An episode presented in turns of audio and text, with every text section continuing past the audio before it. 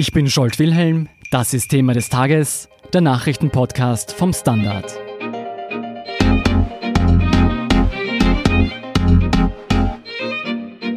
Dem österreichischen Bundesheer fehlen laut einem Lagebericht des Verteidigungsministeriums 16,2 Milliarden Euro für Ausrüstung, Waffen und Personal. Aktuell sei ein flächendeckender Schutz der Bevölkerung nicht mehr gewährleistet mit welchen neuen Bedrohungsszenarien wir konfrontiert sind, warum Österreich überhaupt noch ein eigenes Militär benötigt und was ein gemeinsames europäisches Heer brächte, erklärt Innenpolitikredakteur Konrad Seidel vom Standard.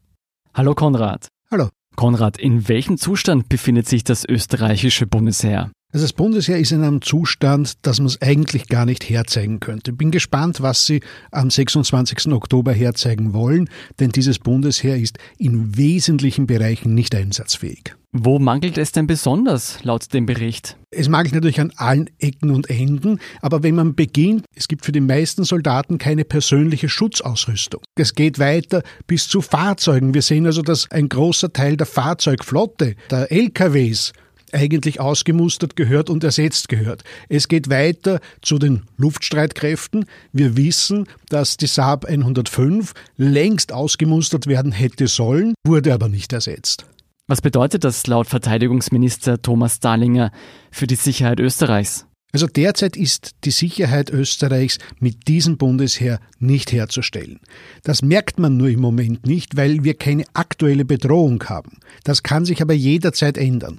Man muss sich vorstellen, ein Szenario, das gar nicht so abwegig ist, dass man sagt, es passiert vielleicht ein größerer Stromausfall hergestellt durch einen Cyberangriff, der ein Blackout auslöst. Kann aber auch sein, dass allein durch technische Möglichkeiten, äh, weil halt Kraftwerke und Leitungen überlastet sind, ein Blackout eintritt.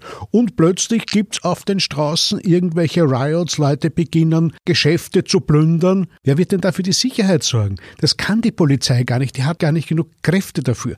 Daher würde man da sofort das Bundesheer anfordern müssen. Und dann muss man, wie gut sind da ausgebildete Soldaten vorhanden? Können die sich, sagen wir, für jeden Supermarkt hinstellen und schauen, dass da nicht geplündert wird? In welche neuen Bereiche müsste denn Österreich laut dem Verteidigungsminister investieren? Wirklich neue Bereiche wären alle Bereiche, die wir in der elektronischen Aufklärung haben.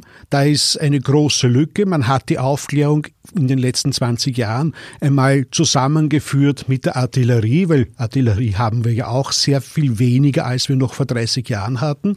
Und die Artillerieaufklärung ist ja insofern interessant, als man sagt, wenn da irgendwo Drohnen hereinkommen oder sonstige Flugkörper, dann muss man die erkennen und bekämpfen können. Dies ist etwas, wo wir sehr, sehr große Investitionen tätigen müssten, denn wenn man sich anschaut, was zum Beispiel bei diesem Angriff auf die Raffinerie in Saudi-Arabien passiert ist, da gibt es eine, eine ganze Reihe von sehr gefährdeten Punkten in Österreich. Beides könnte dazu führen, dass wir sehr rasch in eine ganz massive Krise hineinkommen. Darauf kommen wir gleich nochmal zurück. Wie viel würde denn das Österreich kosten, das Militär auf den neuesten Stand zu bringen? Mit einem Schlag geht das sowieso nicht. Es ist ja so, selbst wenn man jetzt sagt, okay, wir beschließen jetzt, wir tun die alten Eurofighter durch neue Flugzeuge, was immer, ersetzen oder die upgraden. Die müssen ja eigens gebaut werden. Das heißt, es braucht immer etliche Jahre und da sind die Finanzierungsprogramme auch immer auf längere Zeit ausgerichtet.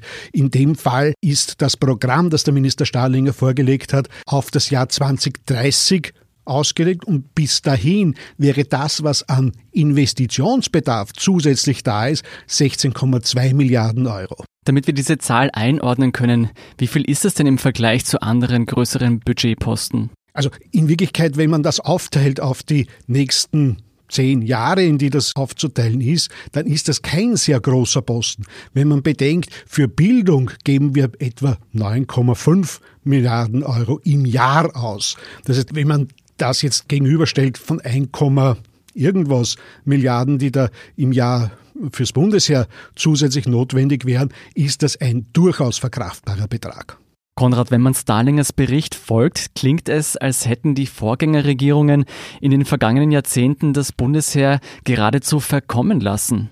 Tatsächlich ist es so, dass das Bundesheer immer ein ungeliebtes Kind der Politik war. Das war schon 1955 so. Als das Bundesheer gegründet worden ist, hat man sich darauf verlassen, dass die abziehenden Besatzungstruppen uns irgendwelche Ausrüstung schon dalassen werden. Haben sie auch getan in der Hoffnung, dass wir da einiges nachkaufen. Man hat ja dann auch vor allem natürlich in den USA nachgekauft, hat dann sich bei der Luftwaffe eher mit schwedischen Modellen bedient, aber prinzipiell hat man das immer so getan, was ist denn das, was wir unbedingt brauchen, können wir von dem, was wir unbedingt brauchen, noch einmal 20 Prozent runterstreichen. Und das hat sich natürlich jetzt über 70 Jahre angestaut. Du, und mit welchen Argumenten wurde das Ausbleiben von Investitionen in das Bundesheer gerechtfertigt? Zwei Dinge sind immer klar für Waffen und Militär gibt die Bevölkerung nicht gerne Geld aus. Das war unterschiedlich je nach den politischen Vorgaben bzw. den politischen Mehrheitsverhältnissen. In letzter Zeit war es speziell die ÖVP, die immer auf Sparkurse gedrängt hat. Und das hat natürlich dazu geführt, dass dort, wo wirklich was zu tun ist, nämlich die Effizienz der Truppe zu steigern, wenig passiert ist. Jetzt könnte man auch argumentieren, ein Zeichen für die Weiterentwicklung unserer Zivilisation ist es ja, dass wir in Österreich und Mitteleuropa seit Jahrzehnten in Frieden leben und auf Handel und Diplomatie setzen. Braucht ein Land wie Österreich überhaupt noch ein eigenes Bundesheer? Prinzipiell braucht jedes Land ein Militär, weil es hat entweder ein eigenes oder ein fremdes im Land stehen. Das ist eine historische Erfahrung. Es ist ein großer kultureller Erfolg, dass wir mit einem großen europäischen Krieg, vielleicht mindestens ein Jahrzehnt, nicht rechnen müssen. Wenn wir uns aber anschauen, dass zum Beispiel wir noch vor 20 Jahren gesagt haben, na ja, Kalter Krieg ist vorbei und Vorwarnzeiten für irgendwelche Konflikte äh, sind mindestens zehn Jahre. Die zehn Jahresfrist läuft bereits, weil die Besetzung der Krim, mit der hat man ja auch damals nicht gerechnet vor 20 Jahren.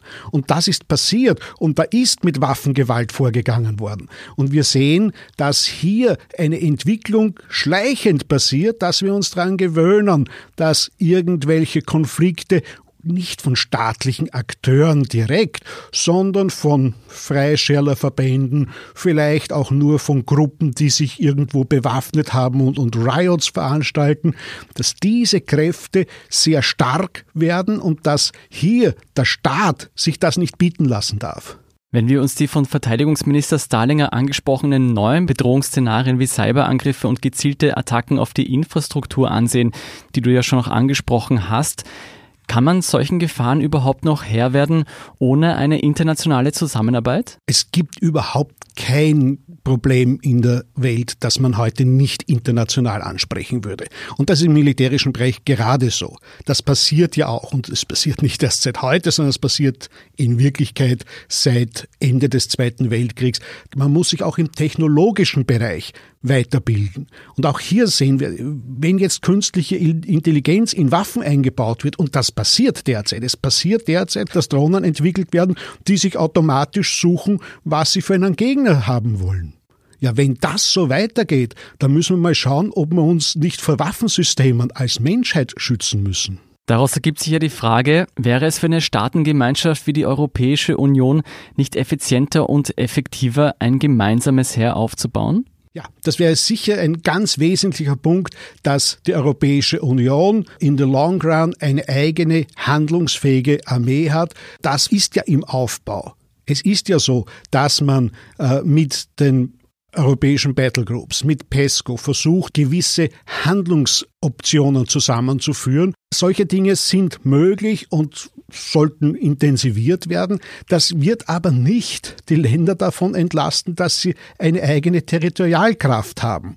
Äh, wir sehen das in den USA. Die haben natürlich die US Army und trotzdem haben sie die National Guard, die in Wirklichkeit ja den einzelnen Gouverneuren in den Bundesstaaten untersteht. Das heißt, man braucht auch künftig ein Bundesheer, eine Bundeswehr. Die werden allerdings von manchen Aufgaben entlastet werden, aber wenn dann irgendwo zum Beispiel ein Blackout oder ein Angriff auf irgendeine Raffinerie passiert, dann wird in dem Fall auch wieder die territoriale Truppe herangezogen werden müssen. Kann ich daraus herauslesen, dass es im Endeffekt auch nicht billiger werden würde für die Länder, wenn wir ein europäisches Heer hätten? Manche Systeme würden billiger werden. Was mit PESCO ja passiert, ist, dass man versucht, Systeme zu vereinheitlichen, dass man nicht in jedem Land ein eigenes Funksystem hat. Allein das würde schon viel einsparen, wenn man in der Kommunikation bessere Interoperabilität hat. Und natürlich geht das zu Waffensystemen und anderem weiter. Und das andere ist, dass man sagt, klarerweise, eine Marine, wenn man die vereinheitlicht, das bringt zwar Kosteneffizienz, aber dann muss natürlich, wenn Österreich an sowas teilnimmt, äh, auch einen kleinen Beitrag mitzahlen. Andererseits wird man sich dann ersparen, eine eigene Luftwaffe zu haben. Hältst du denn ein europäisches Heer auf lange Sicht für realistisch? Ich halte es für sehr realistisch. Ich bin nicht sicher, ob ich es noch äh, erlebe, weil ich bin 61 Jahre alt und naja, vor 30 Jahren hätte ich da viel mehr Optimismus gehabt, als ich ihn heute habe, dass ich es noch erlebe. Kommen wir noch einmal auf Österreich zurück. Denkst du, die nächste Regierung wird das Geld für die benötigten Investitionen aufbringen? Für die Investitionen, die jetzt mal vorgelegt sind, wird es nicht mit dem Regierungsbeschluss oder mit dem Koalitionsbeschluss sofort ein Go-Ahead geben. Aber ich glaube, das, was jetzt passiert ist, ist, dass alle eine gewisse Awareness für Probleme haben. Es geht nicht darum, dass man sagt, man braucht eine Armee, die in den Krieg ziehen kann. Da müssten wir viel, viel mehr investieren. Aber um Sicherheit in Krisenzeiten herstellen zu können, und zwar rasch herstellen zu können, da müsste man tatsächlich bald einmal investieren. Und ich glaube, das wird die nächste Regierung in irgendeiner Weise und in irgendeinem Ausmaß tun. Vielen Dank, Konrad Seidel, für deine Einschätzung. Schönen Tag noch. Wir sind gleich zurück.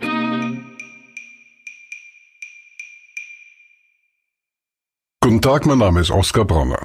Was man täglich macht, macht man irgendwann automatisch. Es wird zu einer Haltung. Sie können zum Beispiel üben, zu stehen. Zu Ihrer Meinung, zu sich selbst, für eine Sache. Wir machen das seit 1988 und es funktioniert. Der Standard, der Haltung gewidmet. Hier ist noch eine Meldung, die Sie interessieren könnte. Nach der Parlamentswahl in Israel liegen der konservative Likud-Block von Ministerpräsident Benjamin Netanyahu und das Mittebündnis Blau-Weiß von Ex-Militärchef Benny Gantz nahezu gleich auf. Die Neuwahlen waren angesetzt worden, nachdem die Regierungsbildung im April gescheitert war. Doch auch dieses Mal dürften beide Blöcke nicht auf eine Mehrheit kommen. Die laufende Berichterstattung dazu finden Sie auf der standard.at slash international. Und zum Schluss das Posting des Tages. Ich war 1980 beim Bundesheer. Damals herrschte noch kalter Krieg. Wir hatten als Schutz gegen Atomangriffe unsere Regenmäntel. Der Schutz der Rekruten war also damals schon suboptimal, erzählt Standard-User Ceterum Censeo 2. Das waren die Themen für heute. Ich bin Jolt Wilhelm vom Standard. Baba und bis zum nächsten Mal.